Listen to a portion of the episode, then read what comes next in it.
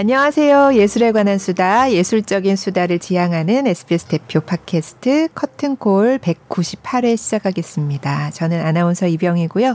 오늘도 김수현 문화예술 전문 기자와 함께합니다. 안녕하세요. 네, 커튼콜 김수현입니다. 네. 2023년의 마지막 아, 커튼콜입니다. 네. 아, 시간이 너무 빨리 네. 훅 하고 지나가서 올해도 많이 고생하셨습니다. 섭외하느라. 네. 네. 섭외하다가 아. 1년 다 갔어요. 네. 또 내년에도 네, 잘 계속 고생하겠습니다. 네. 사실 올해 생각해 보면은 음, 커튼콜 오신 분들 중에 뮤지컬 뭐 배우나 연출가 분들도 많이, 많이 오셨어요. 예, 네. 그래서 오늘은 좀 뮤지컬로 올해를 마무리. 마무리. 그만큼 뮤지컬이 공연 예술 분야 중에서도 굉장히 중요하다. 그러니까요. 네, 거의 뭐 대표 선수, 대표 선수. 그렇죠. 네. 네. 그래서 이 어떻게 하다가 이렇게 뮤지컬이 이렇게 21세기 공연 예술의 총화가 됐는지 뮤지컬에 대한 궁금한 이야기를 오늘은 나눠보려고 모셨습니다. 1987년부터 공연계에서 일해 오셨는데요. 맘마미아, 렌트, 명성황후 등을 공동 제작하고 또 뮤지컬 전용 극장 디큐브 아트 센터를 비롯해서 여러 극장 건립에 큰 역할을 하시고 또 지금은 홍익대학교 공연예술대학원장으로 계시는 뮤지컬의 탄생 저자 고희경 교수님을 모셨습니다. 반갑습니다. 아, 감사합니다. 네, 반갑습니다. 오늘 네. 특별히 좀 소개를 길게 해드렸습니다. 아, 맞아요. 네. 네. 워낙 다채로우신 네. 예. 네, 먼저 직접 인사 부탁드릴게요. 예, 안녕하세요. 홍익대학교에서 학생들하고 뮤지컬 가르치고 있고 또 홍익대학교에 그 대학로에 오시면 아트센터가 있는데 거기 뮤지컬 전용 극장 그 극장장도 같이 하고 있는 고희경입니다. 반갑습니다. 네. 와. 저도 뵌지 오래된 아. 네, 인연이 오래됐는데 뮤지컬 외에도 다른 공연 분야에도 굉장히 애정이 많으시고 음. 많은 일을 해오셨는데 요번에 이제 뮤지컬의 탄생이라는 책을 네. 내셔서 그래서 뮤지컬 얘기를 요걸 기회로 해서 좀 진하게 해보자. 음. 그래서 모셨어요. 아주 색이 네. 진합니다. 아, 그렇습니다. 네. 이런 이런 책입니다. 뮤지컬 탄생. 네. 아. 네. 굉장히 두꺼워요. 네. 안에 또 사진도 되게 많아서 네. 막 참고 문헌까지 해가지고 400 450페이지 정도 되네요. 아, 예. 뮤지컬의 모든 것이 네. 역사가 쫙. 그러니까요. 근데 사실 뮤지컬 취재하고 하면서도 뮤지컬 서적이 우리나라에 그리 많지 않다는 음. 생각을 했었거든요. 그러니까 유명한 작품들을 소개하는 책들은 음. 꽤 있어요. 네. 근데 이렇게 뮤지컬의 역사를 굉장히 폭넓게 이렇게 음. 다룬 책은 거의 많지 않은 것 같고요. 특히 이게 사회적인 변화랑 연결지어서 음. 이 뮤지컬사를 서술을 하려고 하셨대요. 그래서 그런 점도 굉장히 독특하고 해서 오늘 재밌는 얘기를 많이 할 수 있을 것 같습니다. 네. 뮤지컬. 네. 음. 뮤지컬 근데 언제 네. 처음 만나셨어요? 네. 관객으로는 네. 사실 어렸을 때 어렸을 때도 아니죠. 저는 이제 진짜 뭐 87년부터 세상에 나와서 일을 했으니까 그러니까, 네. 제가 70년대 학교 다니고 네. 80년대 학교 다녀서 영화로 웨스트 사이드 스토리 아. 학교에서 고등학교 때 시험 끝나고 단체 영화가 아. 관람할 때 네. 처음 봤고 그리고는 뭐뭐 뭐 지저스 크라이스트 슈퍼스타 뭐 유관순 기념관을 네, 사고 네. 이런 것들이 이제 봤는데 저도 그거 봤어요. 네, 유관순 네. 기념관에서. 그게 정말 아, 네. 그 저는 지, 조금 더 어릴 때 봤죠. 네. 유관순 기념관이라고 네. 옛날에 저 이화여고 지금 이화여고 강당인데 그때 굉장히 중요한 사실은 그런 극장이었죠. 거기서 봤었고 그래서 그런 이제 관객으로서의 경험은 이제 그렇게 한 고등학교 정도 때부터 있었고요. 실제로 이제 제가 뮤지컬을 그러니까 어쨌든 제작과 관련해서 이제 일을 하게 된 거는 저는 뭐 제가 87년부터 예술의 전당에서 일을 시작해서 네. 어떻게 보면 저는 여러 극장을 새로 이렇게 짓는 데 가서 짓기도 하고 네, 네. 계속 계속해서 문을 여는 데 있었는데요. 예술의 전당이 사실 1988년에 음악당하고 서예관이 먼저 문 열었거든요. 네. 87년에 이제 공채 일기로 들어가서 그 음. 일을 시작해서 오페라 극장이 93년에 문을 열었고 네. 94년에 예술의 전당에서 처음으로 오페라 극장 뮤지컬을 했어요. 아. 그게 이제 캐츠, 아, 레미제라블 네. 이런 것들이 외국 사람들이 와서 하는 투어 공연을 네. 했고 했었고 그 다음에 이제 창작 뮤지컬로 오페라극장에서 대극장 뮤지컬로 했던 건 이제 아무래도 명성황후 음, 네. 94년도 12월에 시작해서 95년까지 네. 갔던 명성황후가 이제 처음이어서 그때 이제 저는 홍보 쪽에 있었지만 네. 어쨌든 네. 극장에서 스텝으로서 뮤지컬을 앞과 뒤 backstage도 보고 네. 뭐 배우들도 보고 했던 경험은 이제 90년대 초반 94년 5년 음. 이때라고 말씀드릴 수 있을 것 같습니다. 네, 네. 그때 저도 명성황후는 봤어요. 네, 문화부 초연 때요. 네, 문화부 아, 기자 때가 어. 아니고 음, 네. 네. 그냥 그냥 궁금해서 네, 가서 봤는데 그러니까 그때 그 만드는 쪽에서 일을 네, 네, 네, 극장에 네. 있었고 명성황후는 정말 초연 때 너무 그러니까 처음부터 저걸 어떻게 저렇게 대극장에 해낼 수 있을까 걱정을 했는데 마지막에 완전히 대박이 나서 요즘 표현 음, 대박이 네. 나가지고 그때는 막 유료권도 인터넷으로 예약하는 시대가 아니라서 그렇죠. 마지막 네. 공연 때 손님들이 엄청 몰려가지고 저희가 막 객석에서 손님들한테 별별 항의를 다 받으면서 어. 돌아가신 분들이 많았어요. 아. 참, 그러니까 마지막 날 2회 공연은 네. 정말 다 로비에서 막 거의 싸움이 났듯이 막 그런 현장에서 저희는 막 객석에 그러니까 로비랑 막 이런 데서 하우스 이제 지키면서 네. 뭐 관객들한테 무한히 정말 그 사과드리고 어. 또제 후배였던 박민정 그때 정말 신입사원일 네. 때 친구가 갑자기 박스오피스 거기 올라가 갖고 관객 여러분 제발 조용히 하십시오 막 이렇게 하면서 일어나가지고 그랬던 그러니까 지금으로서는 다 지금은 당연히 자기 표를 다 예약하고 어디가 자기 자리인지 알고 다올 때인데 네. 그때는 예정되지 않은 그러니까 미지정 티켓 이런 것들 그러니까 표에 처음에는 이제 어려우니까 그걸 네. 막 뿌렸다가 이게 뭐 너무 나중에 아. 반응이 좋아가지고 아, 한꺼번에 사실은 네, 네, 마지막에 너무 몰린 거예요. 아. 사실은 저는 그날 그 힘이 명성황후가 지금까지도 올 수 있는 큰 음. 힘이었다고 생각해요. 그때 그냥 사그라졌으면 어땠을까 어. 그런 생각이 들거든요. 네. 그 사실 쉬운 작품도 아니었는데 그렇죠. 그 네. 정말 윤호진 그 네, 선생님의 그 정말 네. 고집으로 음, 만들었던 작품인데 저는 이제 그때 홍보 담당이면서 객석에서 뭐 기자들 취재도 오시고 했는데 정말 마지막 날에 정말 난리도 아니었어요. 그게 너무 너무 인상이 남아요. 네. 아, 그쵸. 아, 왜 내 자리는 없냐 막 네, 그러고 네. 항의하고 막 아. 정말 뭐 당연히 이제 뭔가 표를 갖고 오셨는데 왜, 왜 표가 없냐. 저희도 드릴 말씀이 없었고 그렇게까지 사실은 오페라 극장이 그럴 줄 어, 그렇게 네, 터진 적이 없었기 때문에 저희도 네. 개관한 지 한 2년 막 오페라 극장은 아. 그래서 그런 거에 대한 뭐랄까 대비랄까 어. 예측이랄까 이런 게 없었고 네. 주최 측도 마찬가지였고요. 네. 그런 시절이었죠. 그래서 오페라 극장에서 뮤지컬 한다는 것 때문에 사실은 저는 이제 예술의 전당에서 20년 넘게 일을 하, 했기 때문에 사실 뮤지컬보다는 특히 초기에만 20년은 거의 클래식, 네. 오페라, 연극 이런 쪽 제작에 많이 관여를 했는데 네. 한편에서는 왜 예술의 전당에서 뮤지컬을 하냐. 음. 어, 그런 흥행, 돈벌이 말하자면 음. 상업적 막 이런 것들을 오페라 극장의 권위와 네, 네. 그런 예술적인 격조와 이런 거를 틀어뜨린 걸 왜 하냐. 음. 그런 비난이 정말 많았어요. 초기에는. 그랬죠. 정말 네. 많았어요. 네.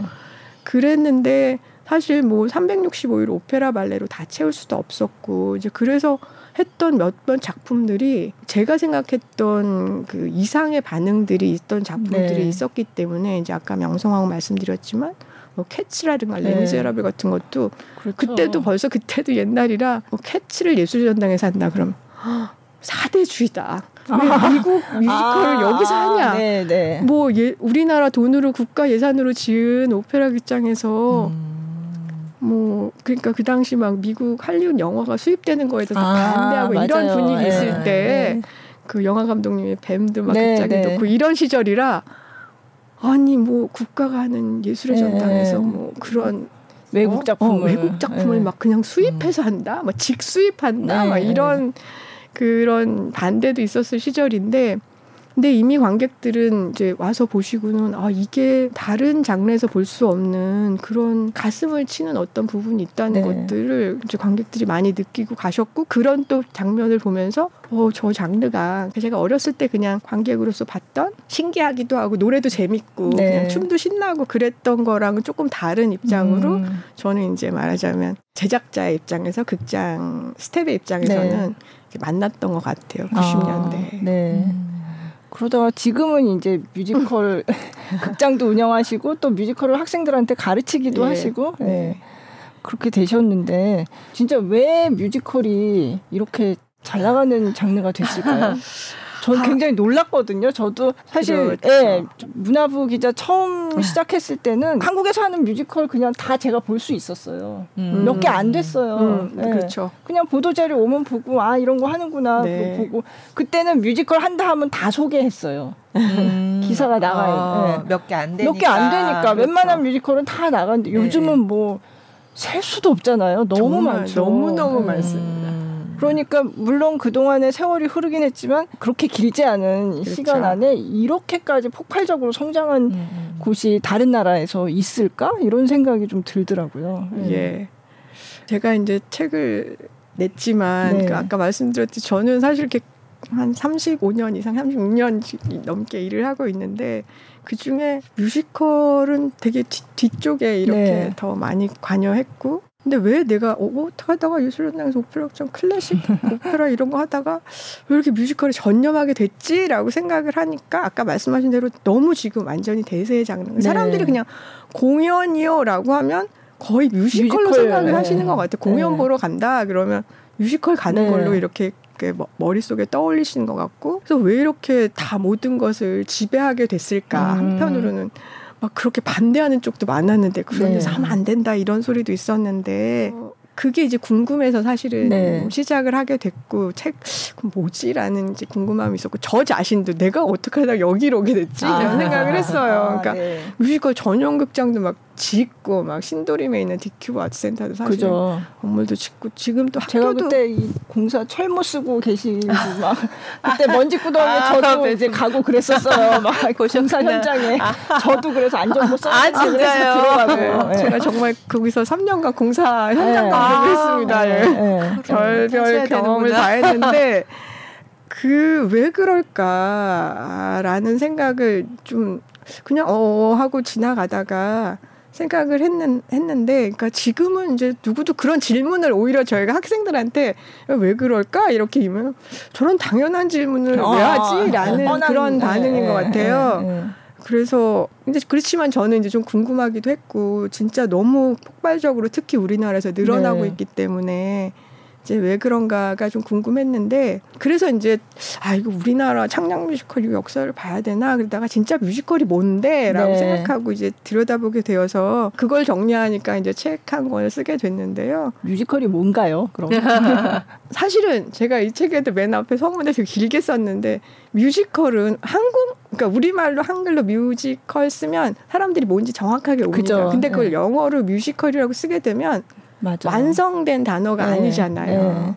저는 그게 형용사. 뮤직, 예, 네. 형용사잖아요. 네. 그래서 원래 옛날에는 뮤지컬 코미디라고 했고, 네. 어, 그래서 코미디가 뮤지컬이었어요. 시작할 네. 때는. 아. 그래서 슬픈 얘기나 이런 건 원래 하는 게 아니었어요. 미국에서는. 네. 음. 그랬는데 그 다음에 이제 musical theater, theater. 그 뮤지컬 극이다. 그래서 음. 지, 그러다가 지금 이제 그게 다 떨어졌습니다. 미국 네. 사람들도 영국 사람들도 그냥 뮤지컬이라고 그냥 뮤지컬. 쓰면 네. 그 명사로 우리처럼 생각을 한 그런 지가 그렇게 오래지 않아서 여전히 외국 책들을 보면 뮤지컬, musical theater라고 쓰는 책도 네. 많아요. 아직도. 음.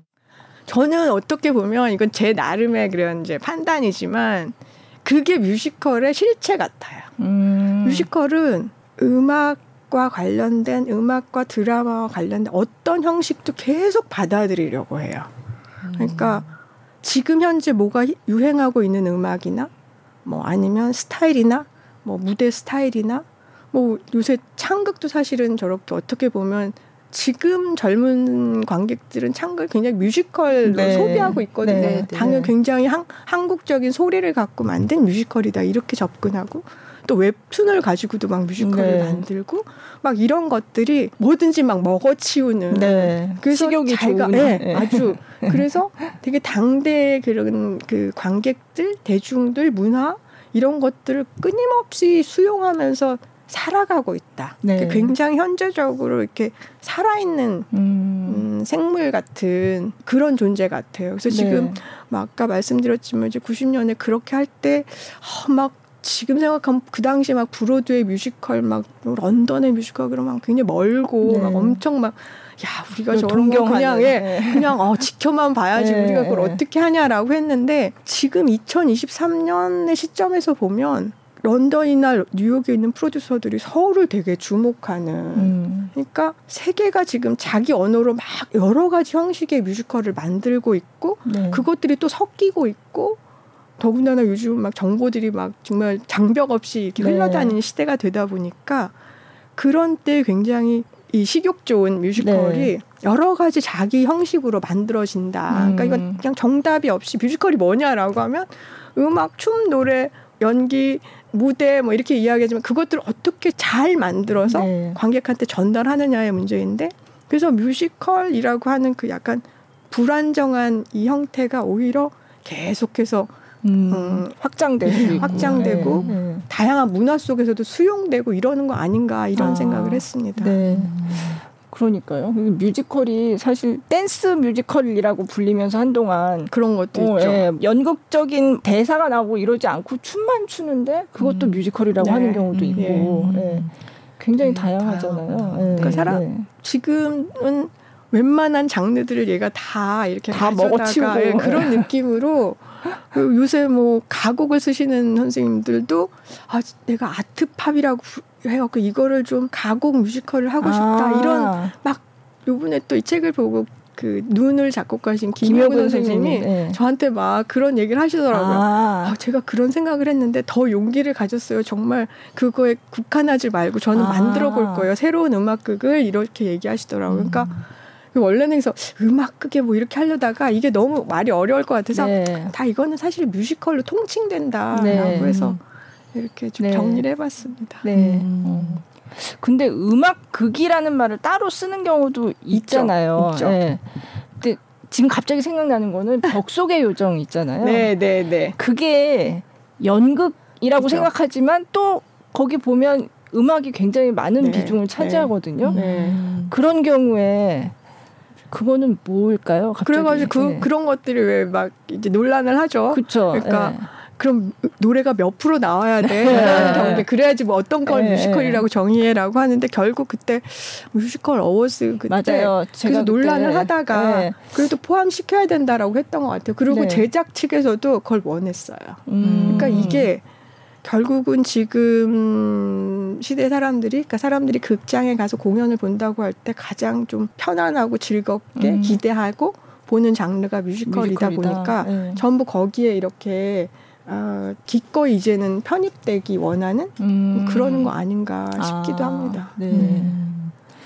근데 여기 지금 뮤지컬 150년의 역사라고 돼 있잖아요. 네. 150년 전부터 시작됐다는 거예요. 되게 오래됐네.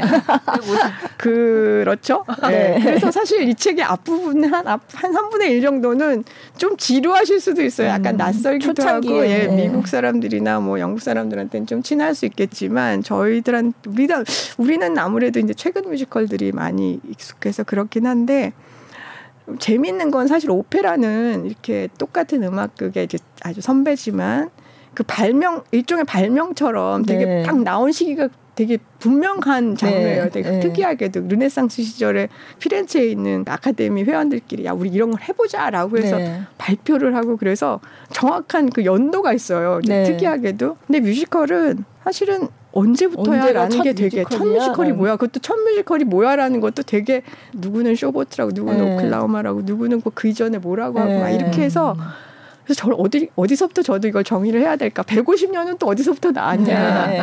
150년은 어디서 나온 네, 거예요? 저는 제 책은 그래서 유럽의 19세기 말 그러니까 오페레타부터 시작했습니다. 아, 네. 그러니까 네. 오페라는 정말 대사가 일단 없, 뭐 있는 오페라도 있지만 네.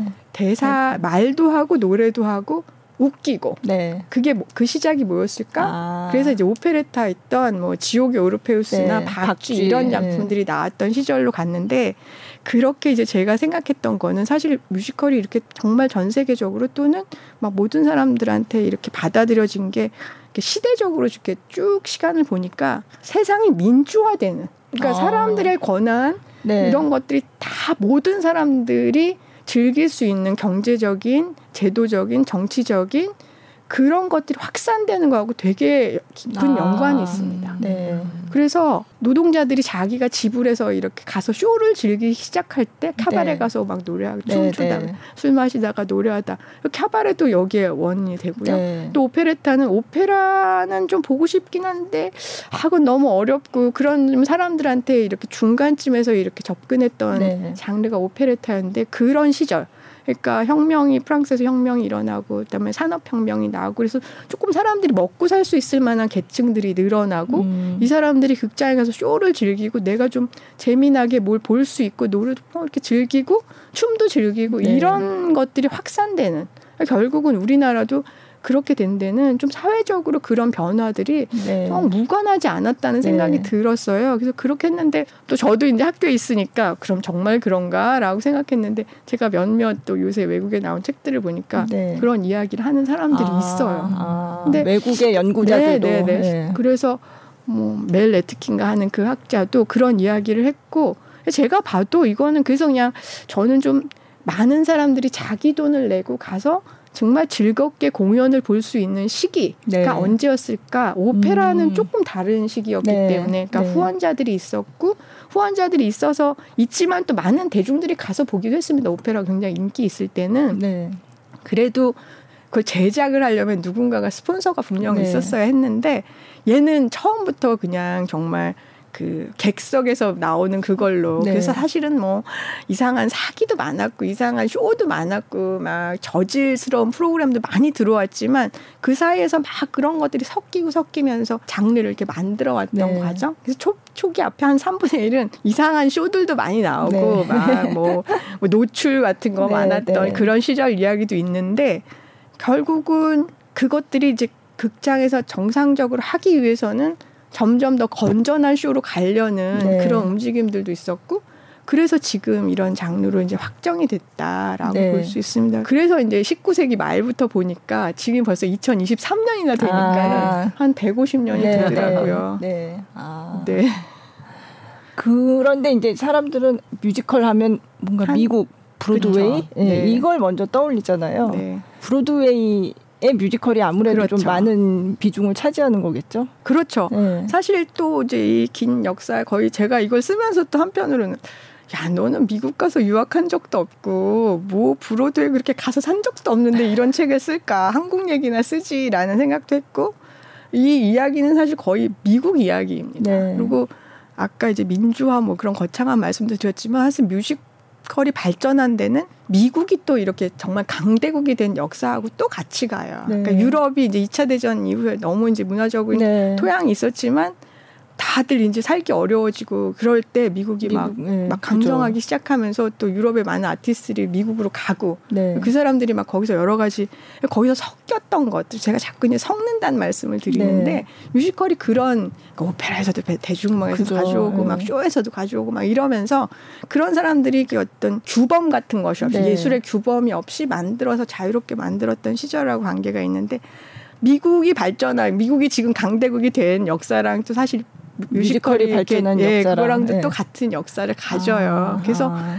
아, 어떻게 생각하면 다 남의 미국이 막 잘 살았던 이야기를 왜 이렇게 해야 되나 이런 생각도 했는데 거꾸로 이제 그 과정에서 어떤 일이 있었을까라는 네. 거를 들여다보는 거는 중요했고 네. 재미있었습니다. 아, 네. 미국 사람들은 정말 자기네 장르라고 생각해요. 뮤지컬을. 네, 그래서 네. 책을 이렇게 외국 책을 보다 보니까 되게 미국에서 만들어지지 않은 건 되게 좀 약간 좀 네. 네. 잘안 펴마하고요. 네. 되게 별로 좋게 생각 안 하고 어. 되게 폄하하더라고요. 네. 그래서 네. 어 우리한테는 친숙한 건데도 되게 폄하당한다 아, 이런 그쵸. 인상을 음. 이제 책들에서는 좀 볼 수는 있었어요. 네, 네. 그러면 뭐 사실 이게 역사를 지금 여기서 쭉 말씀하시기는 어렵지만 그래도 대략 뭐 어떻게 어떻게 좀 시대별로 네. 어떻게 네. 변화했는지 너무 막 이게 강의처럼 될까봐 아. 그렇긴 한데요. 그러니까 아까 말씀드렸던 그런 이렇게 프리 엔터테인먼트, 막 네. 엔터테인먼트 쇼가 막 이런저런 진짜 막 술집에서, 네. 카바레에서 또 한쪽에서는 극장에서 네. 이렇게 했던 그런 시절, 그러니까 뮤지컬 이전의 시대, 네. 그러니까 이제 벨 에포크 시절에 그러니까 프랑스가 막 네, 네. 발전하던 그런 시절에 오페레타 그런 시절하고 미국에서는 그런 프리 엔터테인먼트가 있던 그런 시절. 그다음에 뮤지컬이 이제 좀 태동하던 그런 시절까지는 그냥 사실 준비 기간이라고 네. 볼수 있을 것 같고요. 소위 이제 뮤지컬 역사에서 공식적으로 황금기라고 이야기하는 시절이 네. 이제 여러분들 잘 아시는 사운드 오브 뮤직을 네. 썼던 아, 그 리차드 로저스하고 어, 오스카 해머스타인 네. 2세가 네. 사실은 진짜 많은 작품들을 썼는데 그 시절이 그러니까 뮤지컬 황금기예요. 그러니까 그 사람들만 음. 썼던 게 아니라 정말 엄청나게 많은 작품이 나왔는데 그게 이제 1940년대부터 60년대까지 음. 네. 한 20년, 30년 정도를 보는데요. 그때는 사실은 그 사람들이 그랬대요. 이렇게 노래가 딱 나오면 저거 어디서 나오는 노래야 이렇게 할 때 어디서는 그냥 당연히 뮤지컬이었대요. 음. 그러니까 대중음악 시장이고 영화고 뭐든 간에 다 그러니까 뮤지컬이 지배하던 음. 이제 그런 시절이죠. 그러니까 뮤지컬로서는 가장 그리웠던 시절이라고 볼 수 있어요. 전성기. 네, 정말 전성기였는데 네. 우리는 뭐 그때 아직지 그런 시절이었으니까 그리고 나서 이제 60년, 70년대 가면서부터 미국도 이제 여러 가지로 뭐 뭐 오일 쇼크도 있고 네. 그러니까 조금 어려웠던 70년대. 근데 그때는 사실 70년대가 브로드웨이가 침체기라고 이야기하는데 네. 저는 또 이 시기가 되게 재미있었던 게 침체기라고 하면 작품들이 사실 작품 잘 만들어지지 않았고 투자자도 없었어요. 음. 그러니까 젊은 사람들한테 기회가 많이 생겼어요. 아. 오히려 막 혁신, 그러니까 네. 손다인 같은 막 네, 네. 실험적인 작품들이 많이 만들어졌는데요. 그래서 저는 젊은 사람들한테 요새 그런 얘기 많이 하거든요. 정말 오히려 기회가 없으면 정말 기회가 있을 것이다. 음, 어렵다고 그, 하지만 네. 이럴 때가 네. 오히려 오히려 네. 그럴 수 있다. 그래서 네. 그런 황금 기회는 그런 젊은 사람한테 기회 안 줬거든요. 네. 어떻게 하면 흥행되는지 알았기 때문에 그래서 이제 70년대는 또 그런 점에서 흥미롭고 네. 이제 80년대를 가면 미국이 이제 여러 가지로 좀 브로드웨이도 그렇고 그다음에 이제 뭐 극장 자체가 환경이 변화하고 있을 때 미국에서 보고 계속 브로드웨이 뮤지컬들이 있었지만 사실은 이제 우리한테 친숙한 작품이 나오는 게 80년대입니다. 네, 네. 이게 이제 소위 뭐 오페라 유령이라든지 네. 지금까지도 하고 있는 레미제라블이라든지 네. 뭐 캐츠라든지 이런 작품들이 영국에서 이제 만들어져서 그러니까 원산지는 아, 영국인데 영국에서 만들어졌. 네. 근데 한국에서는 그것도 이제 다 브로드웨이라고 생각하고 계시죠. 근데 사실은 저는 그것도 원산지는 전국 영국이고 네. 그래서 미국 사람들이 별로 이 작품들을 안 좋아해요. 어 그래요? 네. 되게 어. 안 쳐줘요. 막 네. 대표격인데요. 네. 비평적으로는 정말 네. 되게 어. 되게, 짜더라고요. 네, 되게 네. 신랄하게 이야기하기도 하고 어. 되게 막 돈 버는 기계다 아. 뭐 그런 식으로 이야기하고 그다음에 뮤지컬이 왜 이렇게 슬픈 어. 얘기를 하냐 이러기도 아. 하고 네. 아. 뭐 너무 비장하다. 네. 그다음 음악은 너무 절충적이다. 막 팝에서도 갖고 어. 오페라에서 뭐막 이런다. 이렇게 이야기 많이 하는데 하는데 사실 우리한테는 너무 뮤지컬 그러면 제일 먼저 생각나는 것들이잖아요. 네. 미국에서 으뜸으로 쳐주는 건 어떤 거예요? 아무래도 손드하임을 쳐줍니다. 아. 네. 우리나라에선 또 그렇게 네. 많이 스위니 토드, 네. 아, 스위니 토드 익숙, 네. 친숙한. 네. 우리나라에선 굉장히 스위니 토드가 그랬죠. 제 책이 조금 미국 책하고 다른 게 그 메가 뮤지컬, 그러니까 80년대를 좀 길게 다뤘어요. 우리한테 너무 친숙한 작품들이고. 그때는 정말 이 시대 얘네가 제 지배했다. 네. 그리고 그 이후에 결국은 지금 사람들이 생각하는 대형 뮤지컬이라고 생각하는 그림은 거기서 다 만들었거든요. 그죠. 그 네. 이후에 이제 90년대 가면 디즈니가 이제 등장해서 네, 네. 디즈니 기업 뮤지컬. 그쵸. 그러니까 네. 이제 이제는 돈이 많이 들어. 뮤지컬 그럼 이제 당연히 돈이 많이 들어가는 막 네. 엄청 막 무대 세트 막 놀랍게 하고 그래서 90년대 이제 디즈니 그 다음에 이제 2000년대 이후 21세기는 정말 다양한 시대라고 네. 생각합니다. 이게 특히나 이제 영미권에서는 다양성이란 문제가 네. 우리도 이제 이미 다가왔다고 이미, 생각해요. 그러니까 네. 정말 뭐 소위 다문화라는 그런 말을 하지만 여러 가 다양한 뭐 인종이나 문화나 이런 것들이 섞여서 사는 사회가 되었는데 음 미국이 이제 사실은 걔네가 그런 뭐 흑인이나 뭐 또 히스패닉이나 다양한 인종들이었으면 브로드웨이는 여기 이제 브로드웨이 별명 중에 Great White Way라는 아, 이름이 네. 있습니다. 그러니까 네. 거대한 흰 불빛의 거리. 그 브로드웨이가 되게 광고가 많고 그래서 이렇게 이렇게 하얗게 항상 조명이 음. 밝았대요. 그게 한쪽에서는 정말 그 백인들만 있는 세상이다라고 아. 이렇게 비판적으로 이야기도 했는데 그것에 대한 반발로 21세기는 정말 많은 다양한 문화 또는 네. 다양한 인종들 되게 무대에 많이 쓰고 있거든요. 음. 그래서 저는 21세기 이제 여기 제 책에서 이렇게 챕터를 나누면서 맨 앞장은 제가 생각할 때 이 시대를 상징하는 작품은 뭐다 이렇게 하나씩 이렇게 네. 넣었을 네. 때 80년대는 이제 캐츠를 넣었고 90년대는 디즈니에서 만든 라이언 킹을 네, 넣었는데 음.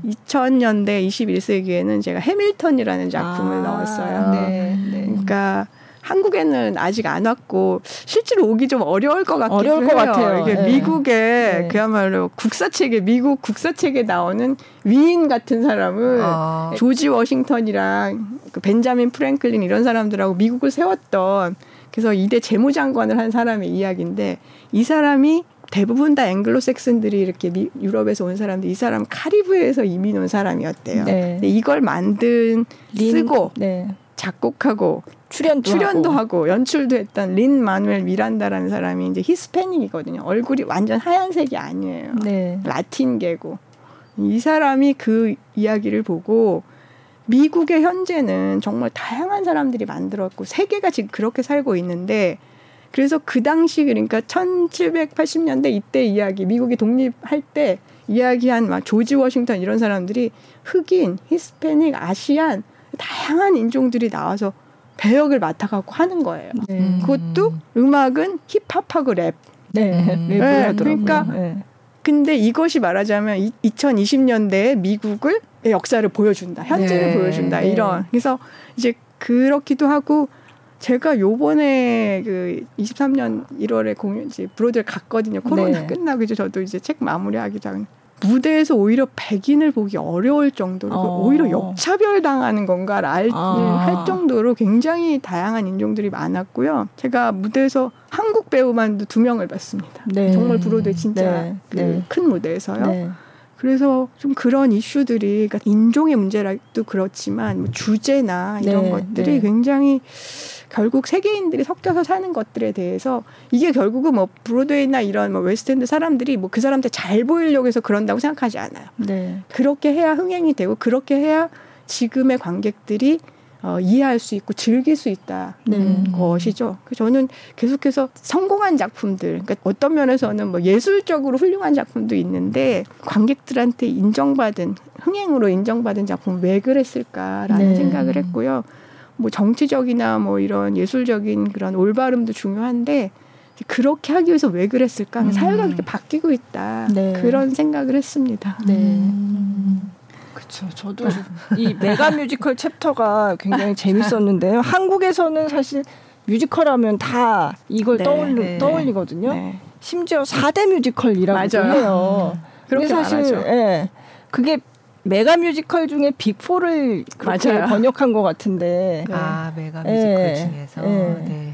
메가 뮤지컬이란 표현도 되게 싫어요. 꼭 그죠? 따옴표를 넣고 그다음 메가 네. 뮤지컬이라 그러면 되게 놀리는 식이고 네. 심지어는 위키드 네. 한국에서 되게 좋아하는 네. 작품이잖아요. 그게 2003년에 초연돼서 한국에서도 지금 여러 번 광, 네. 되게 좋아하는 작품인데 위키드가 토니상을 거의 못 받았어요. 어, 음. 이것도 약간 메가 뮤지컬. 네, 그래가지고 그 의심을 그래서. 받은 거예요. 아. 그러니까 미국식 메가 뮤지컬이다. 그래서 그때 아. 상을 받은 작품이 에비뉴 큐였는데 네. 아주 작고 되게 미국적인 세서미 스트리트 그 인형 아. 갖고 이렇게 만든 거였는데 그 팀한테 상을 다 몰아주고 위키드는 사실은 상을 여우주연상인가 하나밖에 아, 못 받았어요. 네, 네. 그러니까 이 왜 너네 이렇게 우리가 브로드에서 런던 걸 흉내내라는 아. 그런 거부감이 토니상 그러니까 심사위원들은 있었던 거예요. 아. 그래서 그래서 그 메가 뮤지컬 책 쓴 그 저자가 이건 정말 너무 억울한 일이었다 네. 이렇게 이야기할 네. 만큼 그런데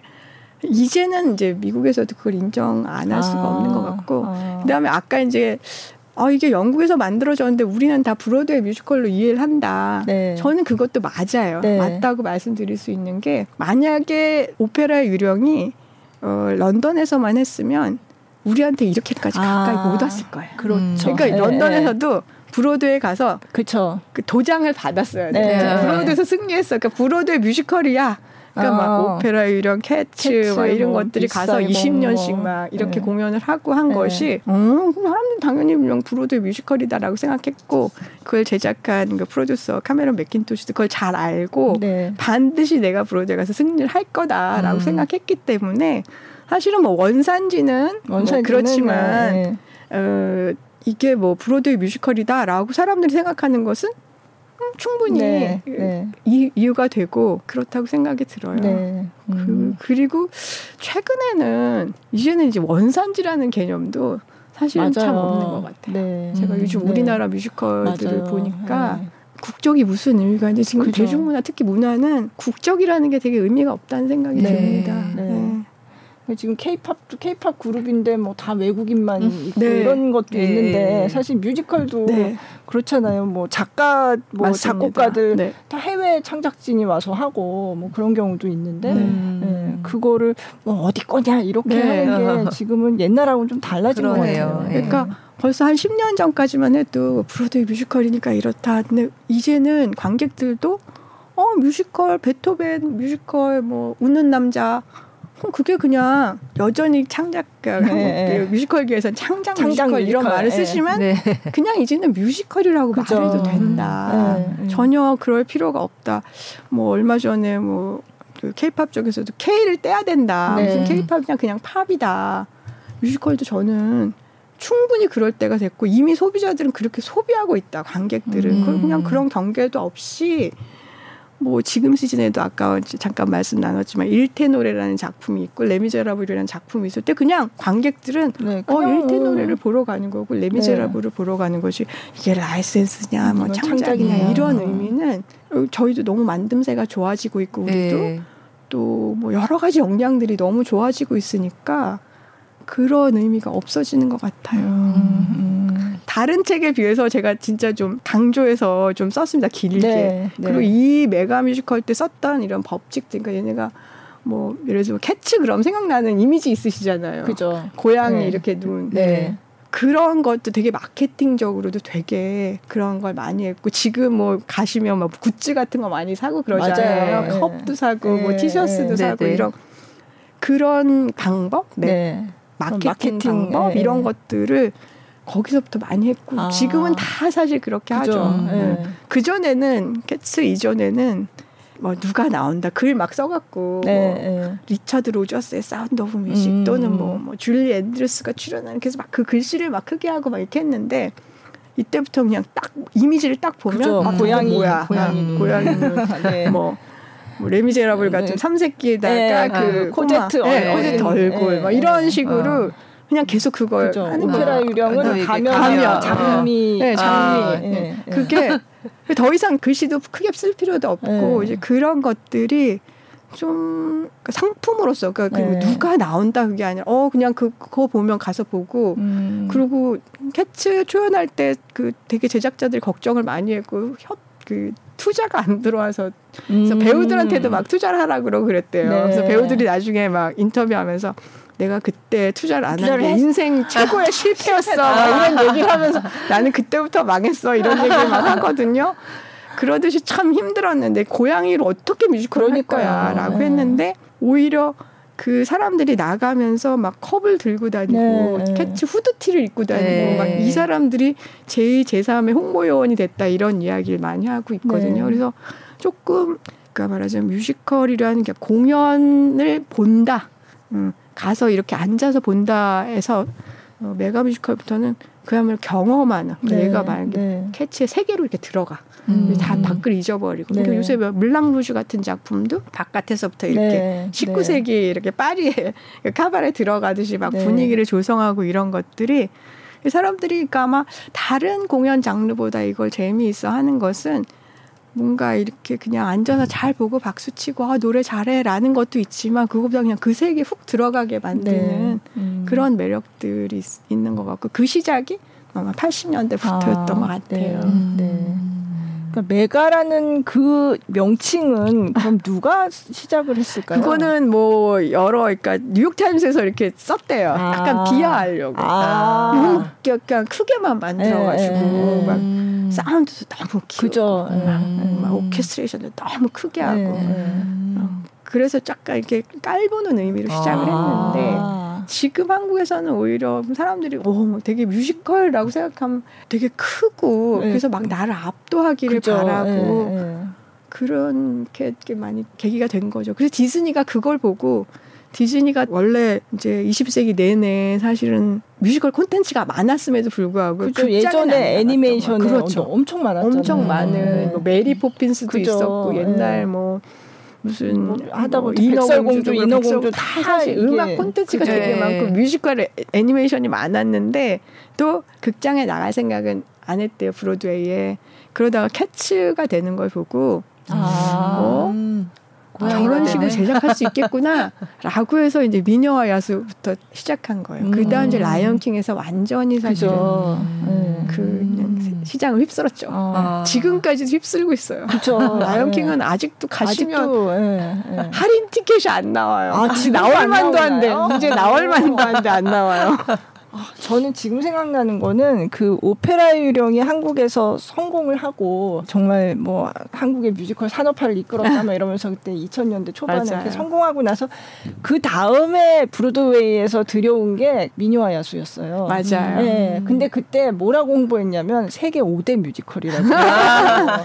왜냐면 그 전에 오페라 유령 세계 4대 뮤지컬이라고 했으니까 하나 더 하나 더 해서 5대는 항상 뭐 4대가 있으니까 네, 4대가 있으니까 있으니까 거기다가 예, 예. 근데 사실 세계 4대 뮤지컬이라는 말도 약간 원래 그거랑은 그렇죠. 좀 달라진 거잖아요. 그렇죠. 이제 세계 4대라고 해서 그게 네개 가장 뭐 중요한 뭐 작품이다 이런 건 아니잖아요, 사실. 그렇죠. 메가 뮤지컬 중에, 중에 빅4였다. 빅4. 예. 메가 뮤지컬 중에 빅4. 빅4. 예. 근데 어쨌든 뭐. 간에 그게 이제 세계 4대 뮤지컬로 번역이 되고 그다음에 이제 5대 저 예, 그다음에 5대 뮤지컬 그다음에 아, 다음에 왔으니까 맞아. 5대 뮤지컬 바로 뒤였어요. 바로 뒤였어요. 네. 그러니까 아마 이제 뮤지컬 그 홍보 담당하시는 분들도 막 고민을 했겠죠. 음. 예. 근데 그 미녀와 야수는 별로 흥행에 성공을 음. 못 했어요. 근데 사실 한국에서는 잘 안 잘 안 됐어요. 네. 예. 브로드웨이에서는 그래도 네, 네, 네, 꽤 네. 괜찮았다고 아, 들었는데 네. 라이언 킹이 한국에서 초연했을 때 어려웠던 것도 네. 조금 그 당시까지도 맞아요. 가족, 가족 뮤지컬, 뮤지컬, 어린이 네. 뮤지컬 그러면 가격 에 대한 것도 네. 있었고 그죠. 4인이 가야 되는데 뭐 정상적인 뮤지컬 가격을 받은 거 그럼 안 갈래라고 했던 이야기들이 있는데 최근에는 다시 아마 라이언 킹이 뭐 투어 팀이 오고 하면서도 뭐 되게 어. 거의 그 굉장히 비싼 값을 받았는데도 그죠. 다 네. 매진됐고 네. 라이언킹 역사상 라이선스 해가지고 이렇게 일찍 망한 데는 한국밖에, 한국밖에 없어요. 없어요. 음. 네. 그것도 네. 되게 진짜. 재미있는 한국의 정말 최초의 뮤지컬 전용 극장인 샤롯데를 열면서 맞아요. 그걸 개관을 해서 했는데 1년 겨우 했죠. 겨우 했어요. 아주 어렵게 네. 1년 채우고는 망했어요. 망했어요. 라이언킹 역사상 그런 데는 없어요. 대부분 네. 그때 90년대 말 시작해갖고 대부분 다 도시에서 아직까지 다 하고 있거든요. 네. 뭐 도쿄도 그렇고 네. 함부르크도 그렇고 막 되게 오래 해요. 아, 그 외국에서도. 네. 근데 네. 그때는 길게 할 생각으로 안 어, 그죠. 아, 근데 그게 일본 극단이었기 그럼요. 때문에 아, 조금 배경이 있었어요. 배경이 있었어요. 네. 그것도 네. 일본의 뮤지컬 극단 시키 음, 그러니까 사계라고 하는데 거기서 이제 한국 시장에 진출하고 싶어 했고 어쨌든 뭐 당연히 그 배우들은 다 저 한국 배우들이 나오지만 이제 그게 제작사가 일본 극단이다. 음. 그래서 굉장히 반발이 많았죠. 그러니까 한일 감정이 또 작동을 해가지고 네, 네. 그랬는데 아마 다시 이제 조금 용기를 내서 하게 되지 않을까 이런 생각이 들기도 해요. 아. 모르겠습니다. 아직은 네, 모르겠는데요. 네. 네. 라이언 킹이 사실은 아마 디즈니 역사상 한국이 굉장히 특별한 그죠. 그죠. 미녀와 야수도 망하고. 어. 네. 그 대신 아이다는 또 굉장히 한국에서 그렇죠. 관객들이 네. 좋아하고 네. 굉장히 인기 있는 뮤지컬이죠. 그죠. 오히려 미국에서보다 한국에서 네. 더 잘 된 작품. 아. 네. 아이다. 음. 그러니까 그런 거 보면 참 재밌어요. 네. 네. 나라마다. 어. 그리고 사실 달라요. 지킬 앤 하이드 같은 작품도 아, 되게 특별하죠. 네, 그것도 정말 한국에서 정말 유독 네. 사랑받는 네, 네. 어. 거의 제가 아무리 외국 책 정말 여러 군데를 찾았거든요. 지킬앤 하이드는 그냥 프랑크 와일드온이 썼던 작품이다. 아, 네, 그 정도 없어요. 안 나와요. 그래갖고 아. 아 이걸 좀 자세히 소개하고 싶은데 이게 이제 아무래도 영미 이야기를 하게 되니까 그냥 이게 있었다라고 쓸 수밖에 음. 없었는데 정말 지킬의 아이즈는 한국에서 아주 매우 특별한 아, 네. 조승우 씨 때문인가? 그 아, 네, 초기에는 그런 네. 역할이 아, 컸죠. 네. 네. 초기에는 정말 네. 컸고 조승우 씨 역할이 컸는데 이제 사람들이 뮤지컬 하면 제일 먼저 생각하는 노래가 그거잖아요. 아, 네, 당연히 이제 지금 이 순간, 아, 지금 이 순간 이게 딱 그, 그게 이제 뮤지컬이죠. 아, 말하자면. 예. 네, 정말 지금 이 순간은 한국에서 아주 특별한 더 이상 이제는 오디션에서 그 노래 부르면 안 되는 거예요. 네, 네. 그냥 탈락이래요. 그런 오디션 금지고 네, 너무 너무 인기가 많아가지고 네. 한국에서 특별하게 좀 사랑받는 작품들이 음. 있습니다. 네. 아주 특별하고 스위니 토드도 사실은 스위니 토드도, 네. 굉장히 좀 브로드웨이선 쏜다임의 작품이지만 뭐 사랑을 받지만 아주 크지 않은 극장에서 좀 한 뭐 1년 뭐 네. 이렇게 하다가 또 사라졌다 이러는데 굉장히 한국에선 사랑받는 작품이죠. 네. 네. 음. 렌트는 미국 거예요? 렌트도 렌트도 미국, 미국 거고 네. 렌트가 또 저는 개인적으로는 이제 사실은 제작에 좀 공동 제작에 아, 참여했던 아, 초연 게 때. 아, 렌트가 네. 우리나라 2000년에 맞아요. 초연했거든요. 예술원이나 네. 오페라 극장에서.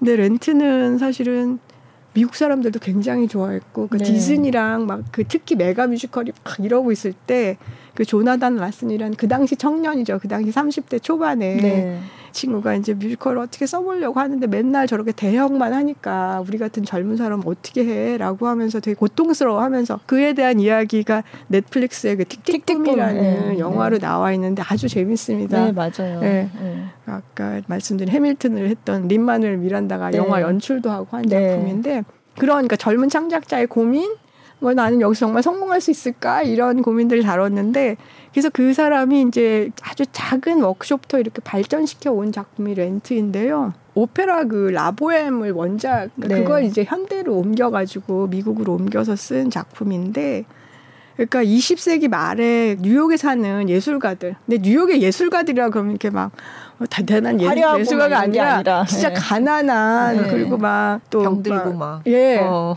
그 당시 또 80년대 에이즈 가 막 창궐할 때 네. 자, 죽어가고 자꾸 친구들이 정말 죽고 네. 얘를 구할 방법은 없고 그다음 세상으로부터는 자꾸 에이즈 환자라 그러면 뭐라고 이렇게 이상한 네. 시각으로 보는 굉장히 외롭지만 또 연대하는 그런 젊은이들의 이야기를 네. 다룬 뮤지컬인데 그게 96년에 저 미국에서 초연되고 2000년에 들어왔으니까 그 당시로서 굉장히, 굉장히 빨리, 빨리 들어왔어요. 음. 네. 그래갖고 아, 근데 그 작가 그 작곡가가 진짜 너무 열심히 작품을 만들었는데 오프브로에서 초연하는 날 전날, 전날 네. 심장마비 대동맥 혈전이라는 병으로 죽었어요. 네. 30대 초반의 나이로. 그래서 사실은 더 이렇게 전설이 돼버렸죠. 이 사람이 네, 그냥 전설이 예, 돼버렸죠. 그 작품이 전설이 네. 되고 그래서 미국에서도 뭐 스타들이 엄청나게 갖고 막 그 당시 클린턴 대통령이 뭐 여섯 번 봤다 이런 네. 뮤지컬인데 아. 그래서 이제 화제작이었지만 그게 이제 한국에서 공연을 한다고 해서 이제 저도 리허설 룸에 들어가서 이렇게 봤는데 어 그 이제 넘버들을 딱 듣는데 저는 이제 뮤지컬을 많이 안 하고 주로 오페라를 했으니까 뭐 라보엠을 어떻게 각색했어? 약간 이런 어떻게 할 거야? 이런 궁금한 상태에서 갔는데 일단 요즘 이제 Seasons of Love라고 하는 아, 지금 크리스마스 이 계절에 정말 네, 네. 52만 5,600분의 네. 많은 시간을 1년을 그 정말 소중한 시간이라는 그 노래를 합창하는데 그냥 그냥 그냥 울었어요. 네. 제가 그 노래를 들으면서 그리고 이제 산타페 같은 거 하면 그죠. 산타페가 어딘지 정말 어, 가고 싶다. 막 네. 거기는 어느 도시지? 막 이러면서 약간 그냥 그때 제가 홍보 이제 팀장이어가지고 이제 김수현 기자님한테 네. 이거 어떻게 잘 소개할까 네. 이제 하려고 제가 연습실에 가갖고 네. 자 보도자를 어떻게 쓸 건가 이제 이런 생각으로 들어가서 이걸 봤는데 그걸 다 까먹고 그냥 그 작품에 완전히 빠졌어요. 음. 어, 그리고 아보임보다 더 막 가슴을 이렇게 울리는 그런 네. 작품이었는데요. 게이도 나오고 뭐 되게 좀 그런데 이게 게이 레즈비언 그다음에 막 뭐 마약 얘기도 예, 나오고 마약 얘기도 나오고 이러니까 처음에 이게 한국 관객들한테 이거 어떻게 소개시켜야 되지 음. 이러고 막 저희가 관계표를 막 프로그램에 그려갖고 아, 얘랑 예. 얘가 원래 남자 맞아요, 여자가 맞아요, 사귀었다가 여자 맞아요. 여자 커플이 됐어 막 맞아 이거 분명히 이해 못한다 맞아. 그래가지고 그걸 막 그림표를 그려서 막 소개했는데 요즘 관객들은 정말 금방 이해합니다 네. 절대 그걸 고민할 그 당시에는 사람들이 와서 뭔 소리야? 쟤, 랑 쟤랑 음. 어, 분명히 로저랑 그죠. 마크가 있었는데 마크가 왜 조앤이랑 근데 조앤은 또 여자 커플이라며 근데 음. 제가 옛날 남자친구라고 이거 무슨 관계야 막 이러면서 사람들이 막 의아했어요 맞아요 그거 하나랑 또 한 가지 제가 그때 이제 연습실에 가서 처음에 너무 좋다가 두 번째 연습실에 다시 갔는데 어, 큰일 났다 생각했어요. 왜요? 이제 미미하고 네. 그 로저가 네. 이제 애인이잖아요. 네. 근데 미미가 한국말로 노래를 하는데 다 존댓말을 하는 거예요. 아~ 촛불을 붓불을 붙여줘요 하면서 네? 이게 영어로 할 때는 그 느낌이 안 그게 아니 아니고 네. 그다음에 이 미미라는 여성은 클럽에서 이렇게 네. 춤을 추는 아주 발랄한 사실은 그런 여자거든요. 음, 네. 근데 남자친구한테 존댓말을 음, 안 해. 음. 그래갖고 제가 근데 아무도 그 지적을 안 했어요. 그러니까 당연히 남자친구와 여자 그러니까 남녀 사이의 관계에서는 오빠한테 존댓말을 하는 걸 음. 너무 당연하게 생각하던 2000년이어서 근데 저는 어 이거 어떡하지 그래서 네. 제가 얘기를 했어요. 근데 막 거의 마지막 리허설 하고 있으니까 이게 지금 도저히 고칠 수가 없다. 어. 노래는 이미 연습을 다 해서 번역해서 네.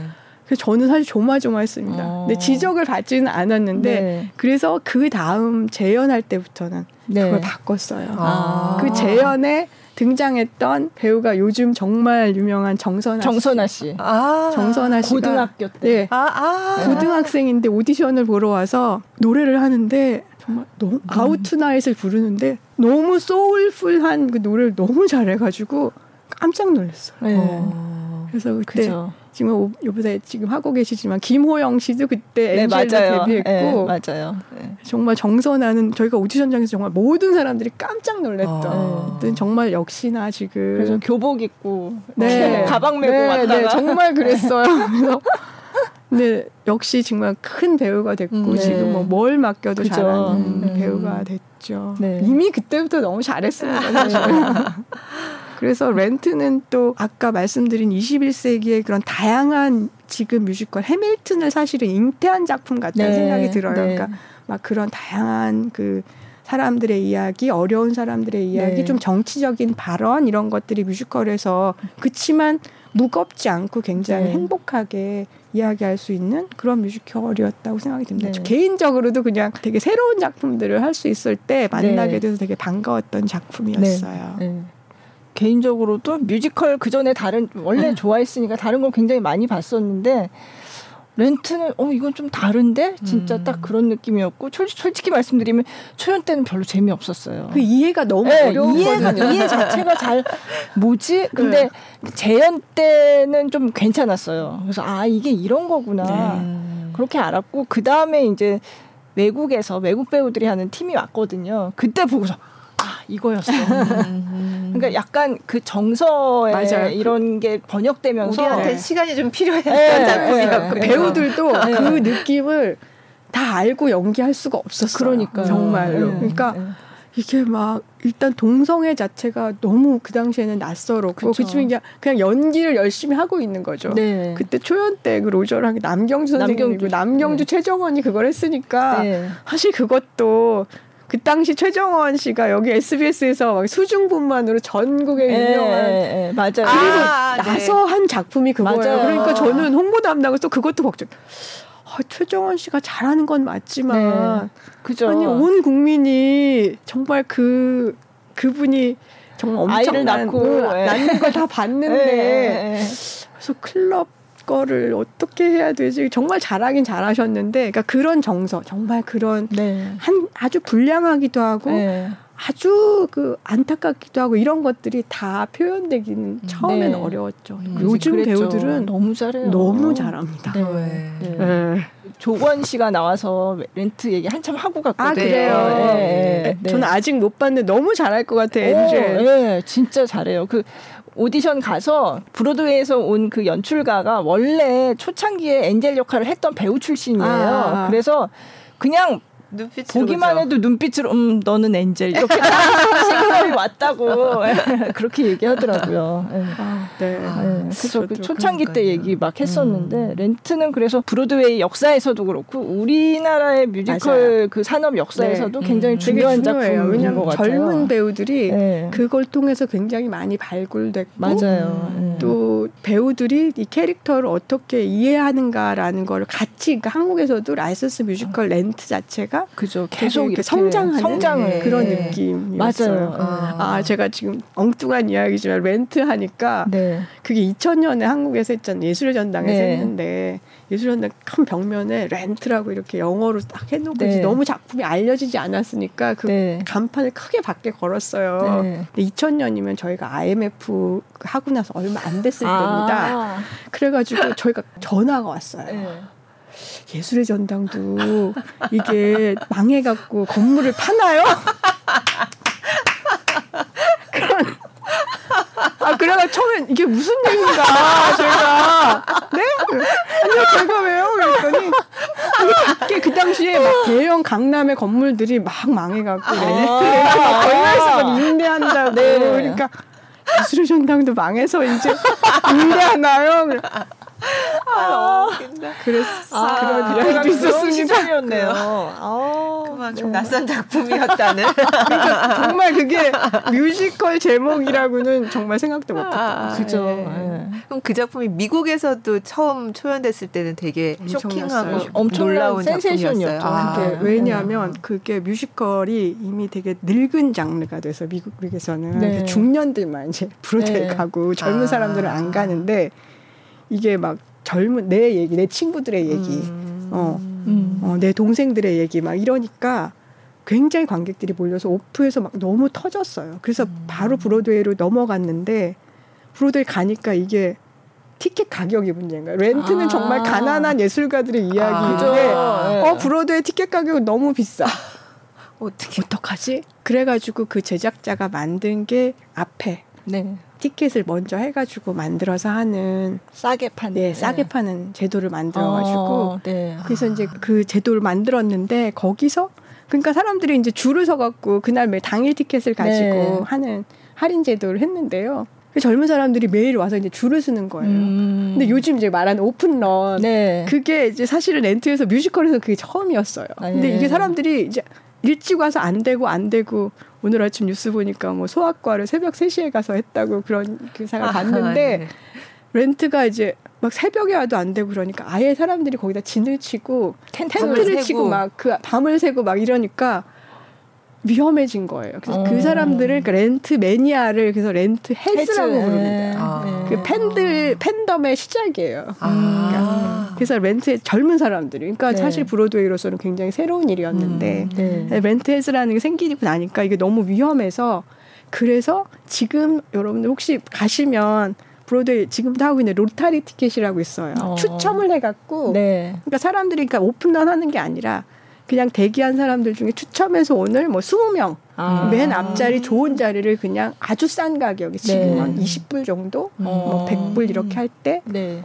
그런 가격으로 그러니까 주는 그러니까 로터리 티켓으로 바꿨어요. 그 아. 제도를 아. 처음 시작한 게 또 렌트예요. 아. 지금 이제 브로드에 가시면 비싼 공연들이 운이 좋으면 네. 로터리 티켓 보실 수 있는데요. 아. 그게 이제 너무 오히려 젊은이들이 거기서 범죄가 생길까봐 네. 이제 막 뉴스에 보도가 되고 이러니까 그 제도를 만들었던 그 렌트가 되게 여러 가지로 음. 재미있는 뮤지컬과 스토리들이 있는 그 네. 의상도 막 뮤지컬 의상 그런 막 뭔가 차려 입어야 되는데 그죠. 그냥 맨날 길에 보이는 네, 그런 네. 그래서 그것이 막 블루밍데일 백화점에서 세일 막 그런 걸 또 행사를 하고 말하자면 별로 비싼 옷들도 아니었는데 네. 뭐 그런 에피소드가 음. 있는 그 젊은 뮤지컬 당시로서는 그리고 네. 그 당시 그러니까 1980년대에서 90년대 미국을 되게 정의하는 그러니까 에이즈로 고통받아서 지금 사실 에이즈로 사람들이 이제 약들이 나와서 더 이상 막 죽거나 위험한 그런 병은 아니게 됐는데 그때로서는 에이즈다라고 하면 그냥 죽는 거였으니까요. 네. 그래서 그런 시대를 반영한 뮤지컬이었던 것 같습니다. 네.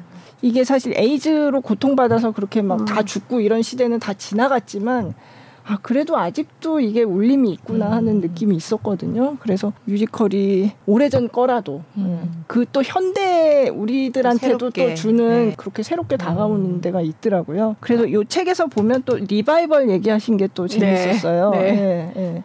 시카고 같은 맞아요. 그런 뮤지컬. 그러니까 네. 사실 시카고가 지금 한국에서 뭐 엄청 인기잖아요. 이병희 예, 아나운서님도 되게 재밌게 보셨다고 네. 했고 지금 어떻게 보면 그걸 제작하는 회사가 되게 캐시카고 같은 작품이에요. 그죠. 딴, 그러니까 거에서 망해도 네. 굉장히 돈을 네. 잘 벌지만 시카고가 소위 요즘식으로 가성비가 되게 좋습니다. 그죠. 무대가 네. 오케스트라가 무대 에다 올라가고 네. 세트도 그렇게 크지 않고 그리고 이제 완전 꼭 스타 캐스팅 안 해도 좋은 네. 작품을 만들 수 있는 작품인데 시카고가 사실은 그 미국에서 이제 코러스 라인이라는 작품하고 1975년도에 똑같이 같은 해에 나왔는데 네. 코러스 라인이 굉장히 인기를 끌었어요. 한국에서는 옛날에 여러 번 예전에 했었죠. 요새는 네, 거의 맞죠. 하지 않습니다. 네. 그랬는데 75년도에 토니상을 코러스 라인이 다 가져가고 시카고는 하나도 못 받았어요. 지금 어. 생각하면 어 네. 시카고 같이 좋은 작품 지금 봐도 너무 재미있고 그 메시지도 되게 좋고 막 대중문화라든가 법정이라든가 네. 이런 이야기들이 살인을 다루고 있지만 전혀 자극 그러니까 그런 것도 없이 즐거우면서도 메시지가 있는 작품인데 그래서 그냥 뭐 어느 정도 흥행은 했지만 뭐 이렇게 미국에서도 그렇게 됐고 토니상에서는 정말 하나도 상을 못 받고 음. 진짜 완전히 완전 외면당한 작품이었는데 90년대 가면 이제 작품들이 이제 워낙 많이 쌓이고 하니까 프로듀서들이 이제 리바이벌을 많이 하기 시작해요. 네. 옛날 작품들을 들여다가 이제 새로 새로운 시각으로 막 네. 만들 때 시카고가 리바이벌로 아주 특히 히트를 했는데 90년대 이제 96년에 그 리바이벌 하면서 그 당시에 이제 오제이 심슨 사건이라고 음, 왜그 뭐 살인을 했냐 네, 안 했냐 네, 뭐 미식축구 출신의 그 유명한 네. 배우가 그러니까 이 사람이 네. 이제 진짜 자기 부인을 죽였냐 안 죽였냐 그걸 막 TV에서 계속 네, 뉴스에서 나오고 막그 뭐, 그 법정도 중계하고 막 이러니까 시카고에서 나오는 그 법정신하고 변호사가 막 아, 말도 안 되는 그또 그 부부간의 살인 사건 이런 것들하고 딱 겹쳐지면서 아 정말 법정에도 대중 조작이라든지 음. 어, 그런 것들이 있을 수 있다는 걸 사람들이 다시 보면서 완전 시카고가 너무 주목을 받게 된 거예요. 음. 사실 그때부터 시카고는 한국에서도 되게 잘 되지만 90년대 중반에 미국에서 리바이벌에서 아직까지 하고 있는 그런 음. 미국에서도 네, 엄청 인기가 있는 그냥 늘 봐도 어, 되게 되게 현대적이죠 사실은. 네. 네.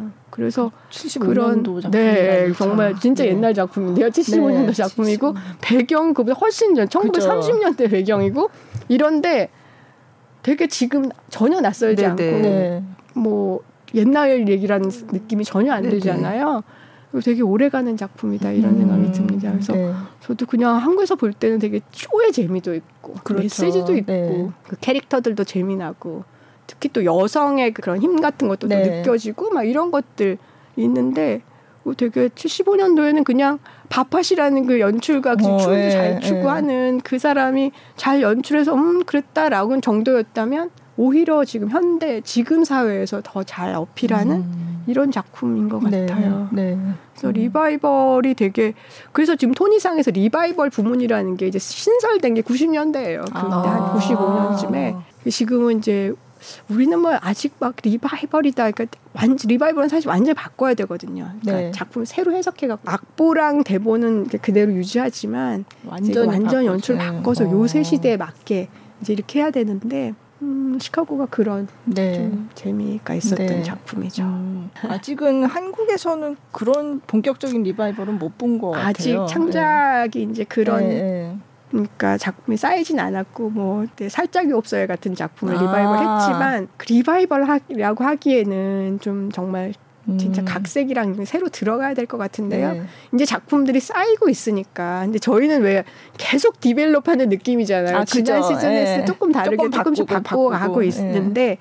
이제 뭐 근데 저는 그게 꼭 뭐 브로드웨이 기준에 맞출 필요는 없다고 생각하고 브로드웨이도 계속해서 그 발전하는 사실 뮤지컬이라는 게 어떤 장르보다도 그러니까 연극만 해도 희곡은 작가가 혼자서 방에서 쓴 다음에 이렇게 무대에 올려봐도 되는데 뮤지컬은 일단 음악하고 그죠. 대본이 같이 들어가야 되니까 네. 얘는 처음부터 협업 장르거든요. 네. 그리고 그 배우들이 무대에 서봐야 이게 되는 얘기가 음. 되는지 안 되는지 알아서 음.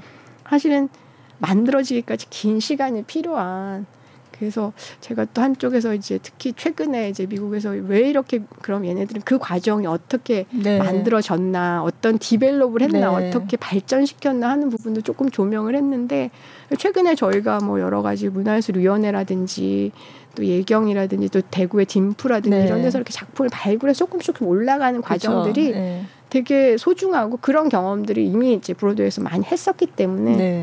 그러니까 그래서 이제 소극장에서 중극장에서 대극장 네. 이렇게 가는 관계 과정들 그런 것들 좀 지켜보는 것 그리고 음. 그런 것들을 같이 응원하는 것 이런 것들이 중요하다는 네. 생각이 듭니다. 네. 지금 뮤지컬의 역사를 이제 브로드웨이 이제 해외 뮤지컬을 중심으로 봤다고 하셨는데 그럼 우리나라 지금 현재 뮤지컬 산업 지금 상황은 뭐 어떻게 보고 계세요? 아까 굉장히 활발하게 발전해 네, 왔다 네, 네. 이렇게 말씀하셨는데 뭐 사실 이제 한국 이야기 할 때가 제일 어렵죠. 네.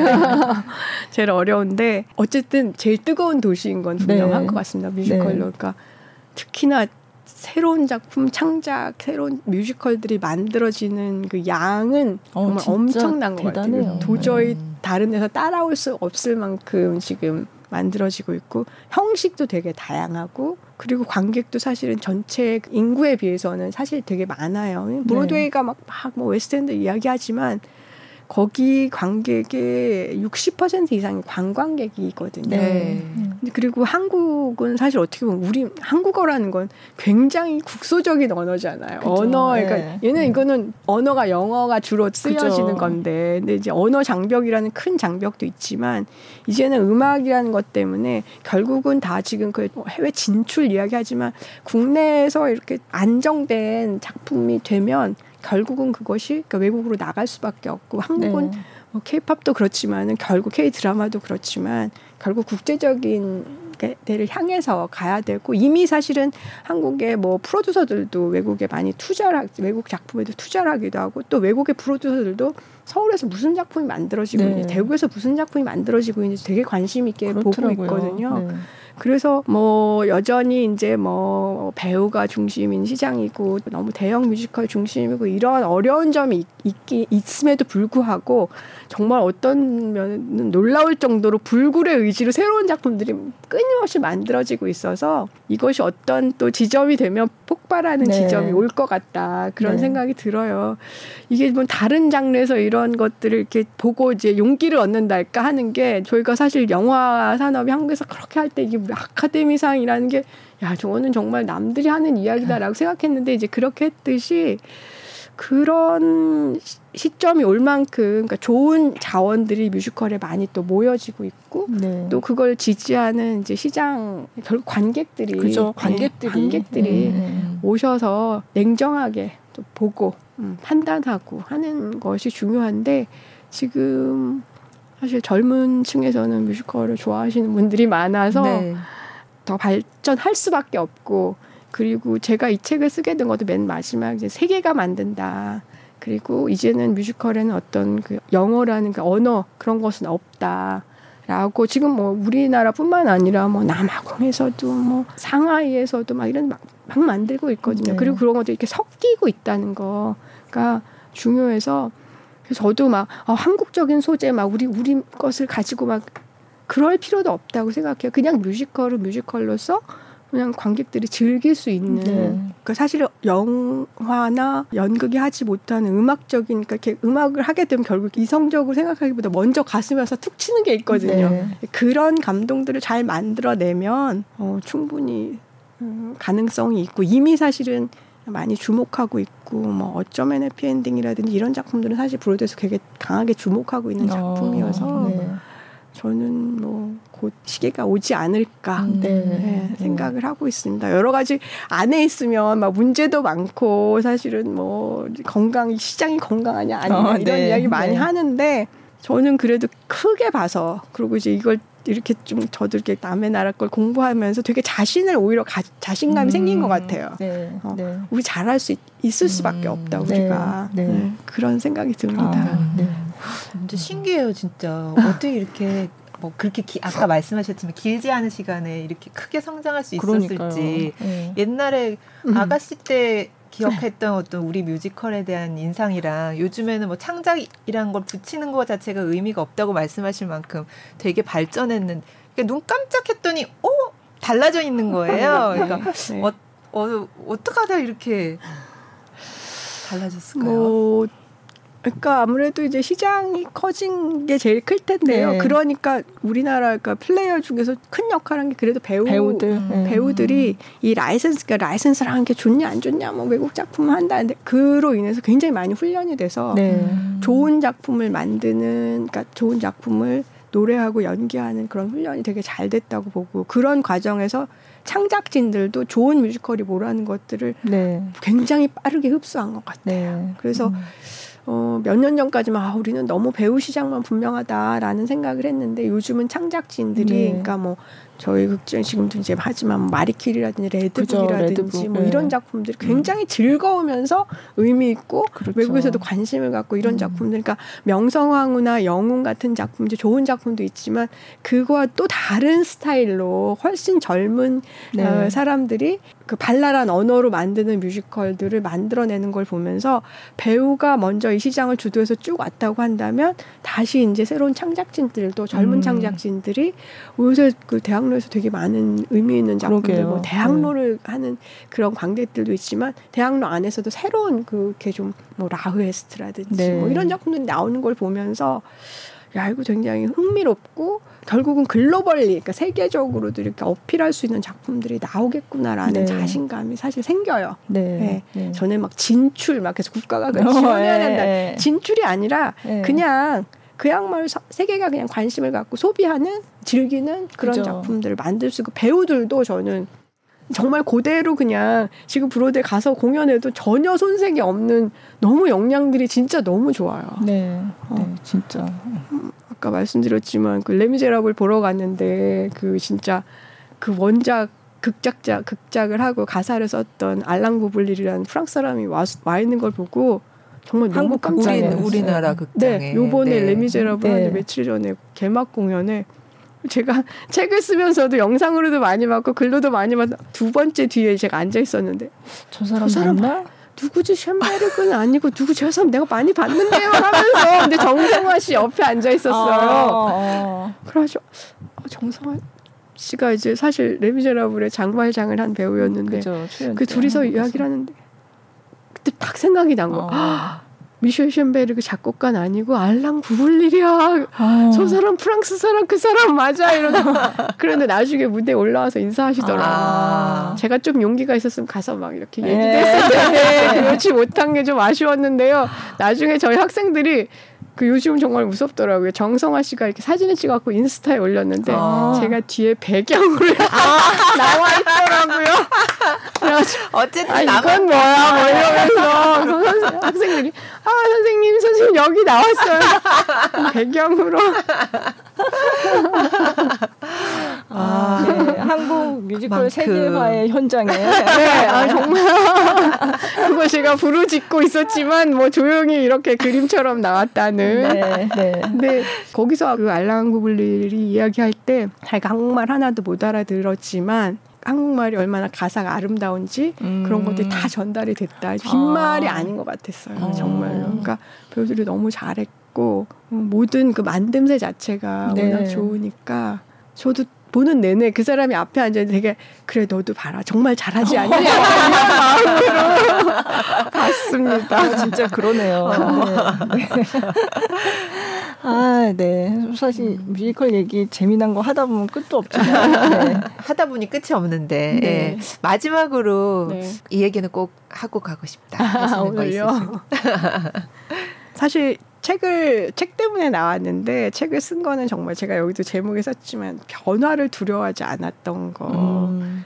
그리고 사실 그거를 제일 잘하는 사람들이 우리들 같아요. 한국 아, 사람들. 네. 지금까지 우리가 살아온 시간도 그랬고 또 이런 특히 문화적으로 지금 젊은 제가 같이 공부하고 있는 학생들이나 별로 그렇게 두려워하지 않는 것 같아요. 뭐 음. 뭐 나는 그냥 한다 이런 생각인데 그래서 제가 책을 그 남의 나라 이야기로 영미 이야기로 쓰고 마지막에 그래도 잠깐 언급했지만 진짜 한국 뮤지컬 한국 뮤지컬이라고 하지 않고 정말 우리 뮤지컬이 그냥 뮤지컬의 그 주류가 될 수 있는 세상을 올 거라고 정말 생각이 들고 그걸 기대하면서 후배들의 정진을 네. 그들의 발랄한 작품들을 기대해 봅니다. 네. 그게 정말 제가 제일 하고 싶었던 말인 것 같습니다. 음, 네. 네. 뭔가 음. 올해 2023년을 마무리하는 음. 굉장히 적절한 것 같습니다. 네. 네. 사실 코로나 끝나면서 우리 팟캐스트도 되게 올 한해는 활기가 넘쳤던 아, 네. 맞아요. 네. 그런 한 해였던 것 같은데 또 특히나 도 뮤지컬에 대해서 되게 얘기를 많이 나눴었기 때문에 아, 네. 오늘 시간이 딱 마무리로 아주 적절했던 것 같습니다. 네. 오늘 고희경 교수님과 함께 함께 말씀 나눠봤습니다. 나와주셔서 감사합니다. 예, 감사합니다. 감사합니다. 예, 감사합니다.